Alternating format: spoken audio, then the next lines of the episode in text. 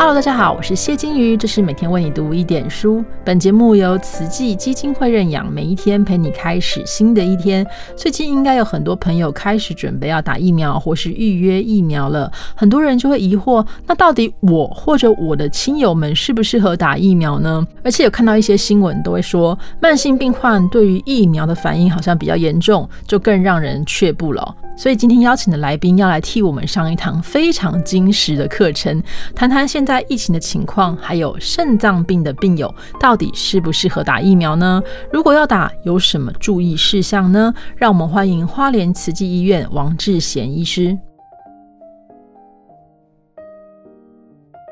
各位女士、先生，大家好，我是花莲慈济医院肾脏科王志贤医师。今天在这要跟大家讨论的，当然是现在最夯的话题——新冠肺炎，尤其是新冠肺炎在一些肾脏病和慢性病呃病人的冲击和影响。首先，我们来看新冠肺炎对全世界跟台湾的影响到底有多大呢？在七月八号，目前的资料看起来呢，全世界有一亿八千多万人得了新冠肺炎。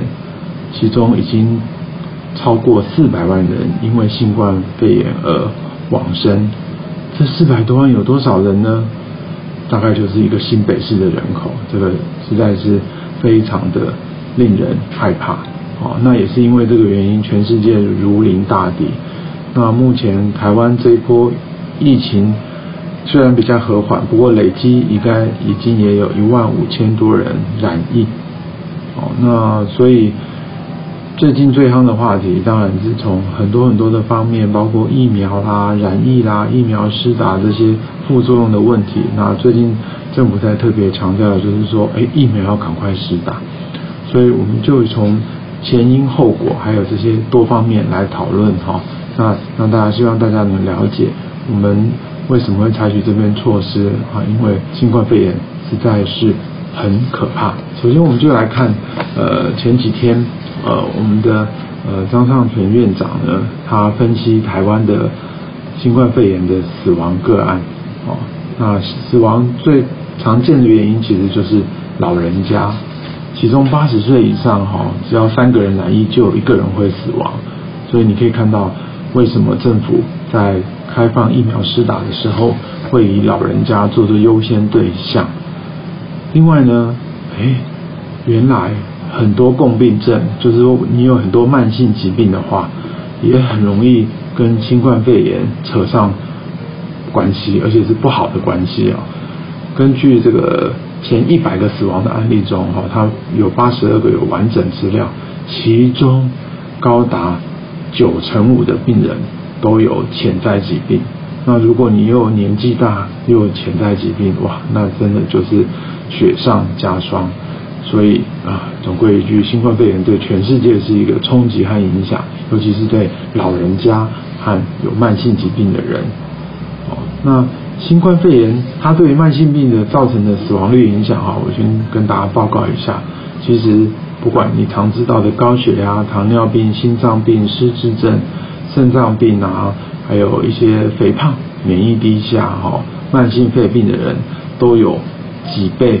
的死亡的风险跟一般人比起来，那最严重的排名哈，还是呃我们知道那些常见的代谢性疾病啊，心脏病、肺病、高血压、糖尿病哈。所以你想要不得新冠肺炎，就一定要先把你的慢性病控制好哈。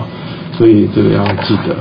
那另外呢，嗯，你知道新冠肺炎会造成很多器官的衰竭哈。那如果得到新冠肺炎，它其实会比其他的疾病有更高的比例会造成急性肾脏衰竭。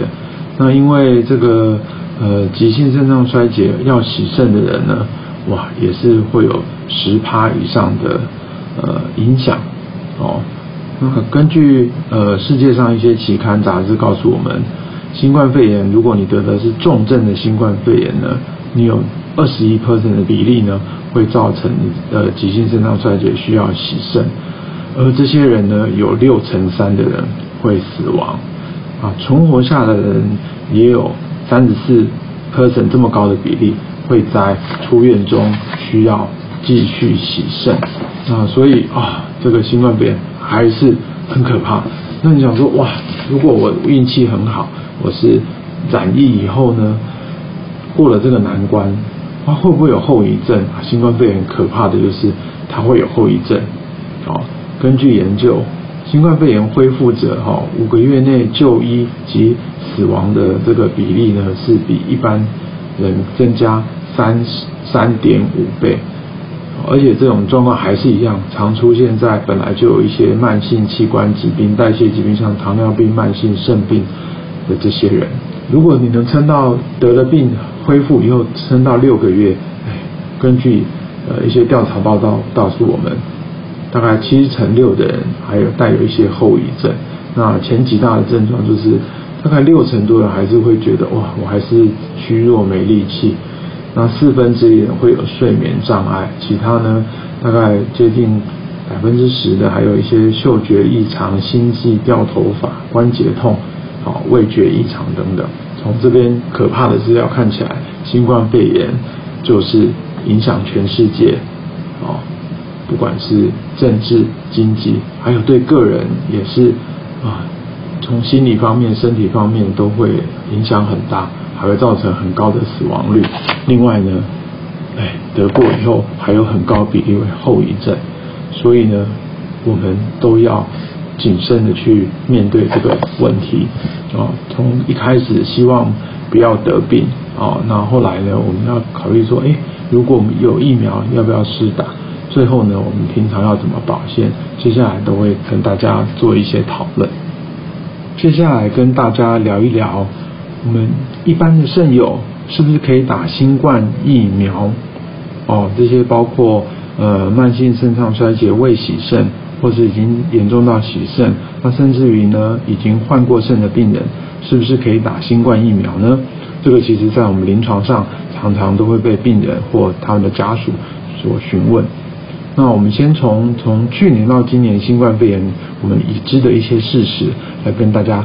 分析好，我们常常被问到说啊，医生医生，我就好好保护好自己啊，我就包好防疫新生活，我打疫苗好可怕，我不要打，我不要打，真的是可以这样可以达到吗？好，我们就可以告诉我们的病人和肾友们说，哎，你你都包得很好，可是看来目前的新冠肺炎这个病毒呢，在全世界已经没有办法被消灭，那意思就是说，你早晚哈。会得到这个病哈，你不出门，别人也会去拜访你，所以这个风险其实是相当的高哈，没有办法独善其身然后，另外呢，我们一般肾友得到新冠肺炎的风险呢，是一般人的五到二十倍哦。我下面这些资料都是根据一些权威的医学会或是期刊杂志的资料跟大家分析的哈。另外呢，如果肾友得到新冠肺炎的死亡率更高达一般人的十倍之多，所以既然躲也躲不过这个病毒，我们不如好好的面对它。所以就透析肾友是不是可以打新冠疫苗呢？我们就列出一些问题来帮大家解惑一下。哦，就是哎，我们知道肾脏病的病人很多都夹杂其他的共病症。就是所谓的慢性病，像糖尿病、高血压、心脏病，啊，甚至也有人有什么周边血管疾病、中风等等，可以打疫苗吗？当然可以，更是要打，啊，因为我们前面强调过，慢性病和老人家是重症跟死亡率风险最高的一群人，所以如果你夹杂，那更是应该要打。接下来我们常常也会问到说啊，医生医生，我到底适合打哪一种疫苗啊？我不要打那一种，不要打那一种哈。其实根据证据上来说呢，只要目前得到呃政府认可的疫苗呢，对于预防重症和死亡效果都很好。好，意思就是说无主无波别代起哈，就是这样。另外他会说，以先光的身体这么多病啊。那我打完疫苗的副作用会比较严重吗？好，事实上呢，目前没有很明确的证据显示这个肾友呢有特定比较高的副作用。那我们知道做任何治疗几乎都会有一些风险，哦，很难很少医生绝对跟你说百分之百没问题的。那我们知道新冠肺炎根据统计会造成致命性的风险是十万分之一。当然这个对。那个十万分之一的人来说，哎，发生了它就变成百分之百了，哦，所以我们还是用同理心要来呃体谅呃病人的恐惧。不过，哦，你换一个角度想，既然新冠肺炎最后无法逃避，它的死亡率跟十万分之一比起来，其实这个差了千倍之多，所以如果你既然不能避免，当然你还是应该要去接受疫苗的注射。这个比例哈，不用手指算，用膝盖想就可以算出来哈。接下来是打疫苗前后是不是需要吃退烧药、消炎药呢？呃，这是跟一般人的建议一样了哈。就是打疫苗前你不用特定固定要先吃什么退烧止痛药。那如果打疫苗后四十八小时内有可能会发烧或肌肉酸痛，这时你可以用一些相关的药。呃，来缓解一些不适的症状，不过通常在两天内都会消退。好，另外呢，哎，那个我们都知道，打疫苗后常常被教育说，哎，你回去要多喝水哈。不过这一件事，对我们这个慢性病这个肾友来说，哈，或是肾脏病已经到一个程度不好的人来说呢，大部分他尿不是很少，就是甚至洗肾病人都没有尿。平常就不能喝太多水，所以这一类的肾功能不好的病人是不适合多喝水的哦，哦，所以反而需要限水。这方面如果你还有疑虑，应该请教您相关的医生。那另外就是说我打完疫苗以后就是金钟罩铁布衫无敌铁金刚不会得到感染哦，这个其实大家也都知道啊，这个已经是错误的观念哈。接种疫苗后啊。大部分还是有很少数的机会会得到突破性的感染。所谓突破性的感染呢，大概就是指说你接种疫苗后，呃，满十四天，好，不过根据研究哈，这种再感染的率哈会小于百分之一，甚至有些说是千分之一，而且对于重症的预防率啊很高很高，都是九成以上哈。那这样感觉上。打完疫苗，新冠肺炎似乎就变成一般的流感了哈。那另外呢，听说打一些腺病毒啦、载体的疫苗会造成血栓。那我们一般肾脏病人啊，我血管从容易塞住，我是不是可以打呢？好，那腺病毒引起血栓，根据那个研究报告，发生率大概是十万分之一啊。所以，除非你本身有发生过哦，肝素引起的血小板低下。或者是血栓合并血小板低下的症候群，这时候才会建议，或者你知道你本来就对这些药物里面一些成分过敏，呃，才是避免打这一类的药物，不然呢，应该哦，那些都是可以打的哈。当然你还是有疑问，就是要问您相关的医师。不过呢，指挥中心还有这些临床呃治疗指引也告诉我们，如果你正在急性的不舒服，其实就不要抢那个时间。打哈，应该是等你身体状况比较稳定的时候再打，会更安全一些。那急症的病人呢，有哪些慢性病不能打？这我们刚才已经讲过，几乎都是可以打的。好，那施打还有没有其他注意事项呢？大概跟一般人来说是，不管你打哪种牌子，大概都是没有差别的哈。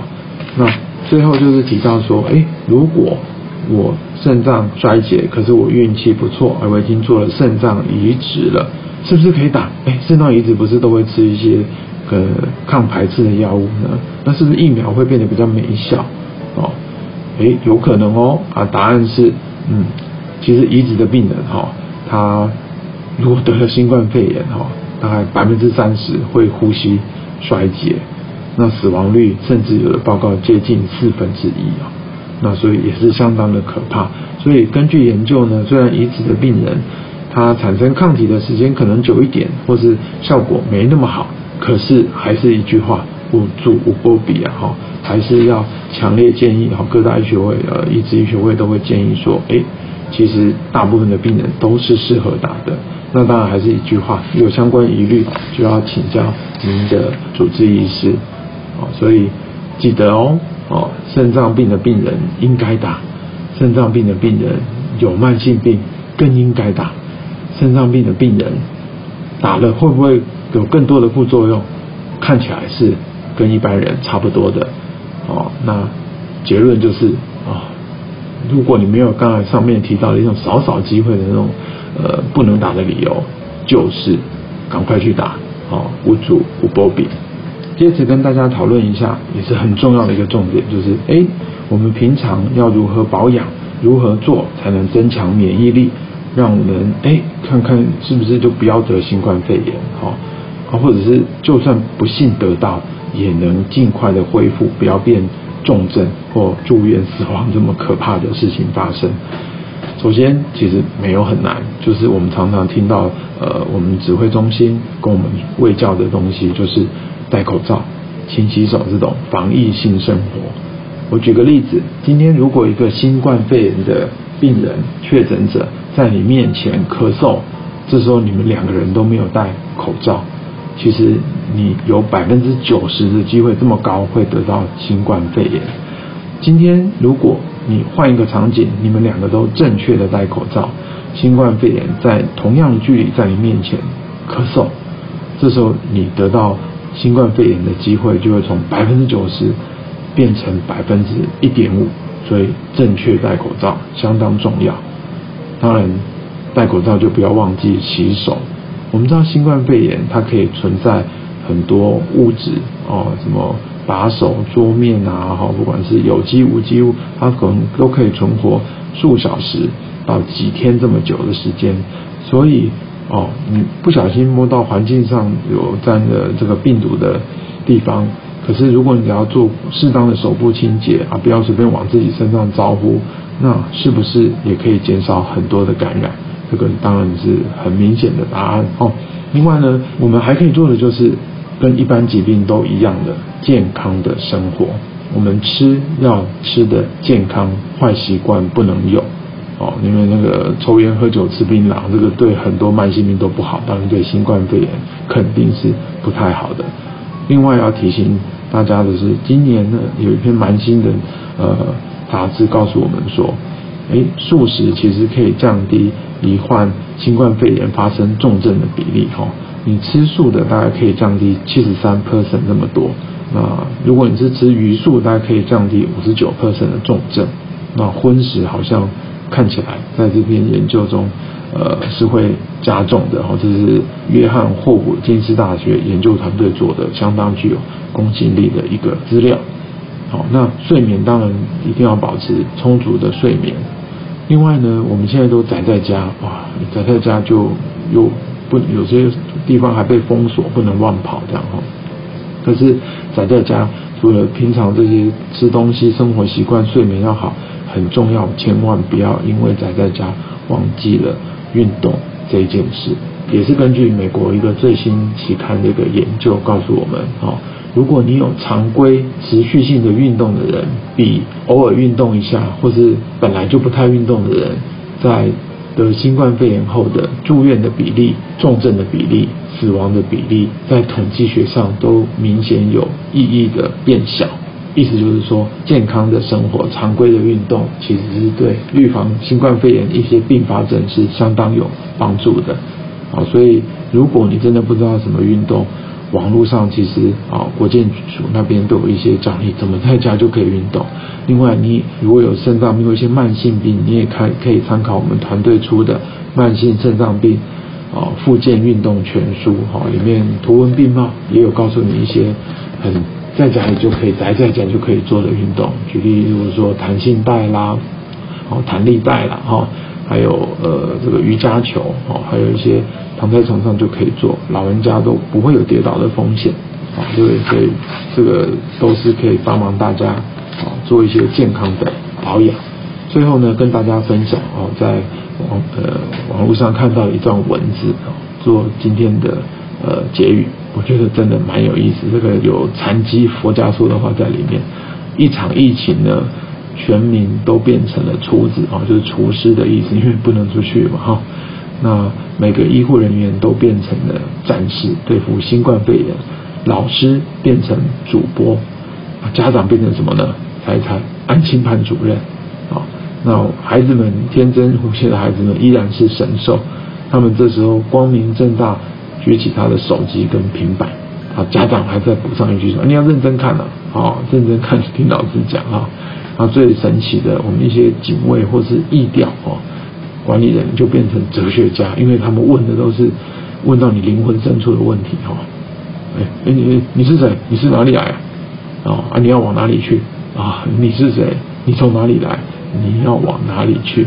哇，这个呃啊好有意思哈。最后呢，哎，我们大家小时候老老老师啊家长都说啊你要考高分一点啊，最好是一百分。可是在这疫情下，我们才知道，哎，有时候零分才是满分哦。我们每天都希望看到零确诊啊，零住院。零死亡、零重症，这个是跟大家轻松一下哈。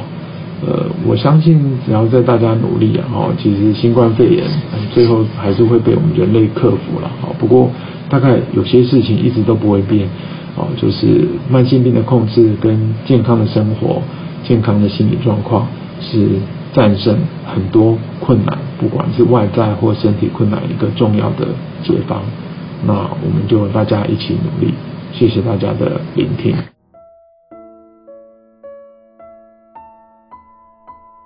谢谢王医师非常明确仔细的说明，还是希望大家尽可能的施打疫苗哈。当然，如果你听完还是有一些疑虑的话，你不要去忙着 Google 或是问朋友等等，你就直接挂个号去找医师做评估比较正确哈。希望大家都平安无事，我们明天见，拜拜。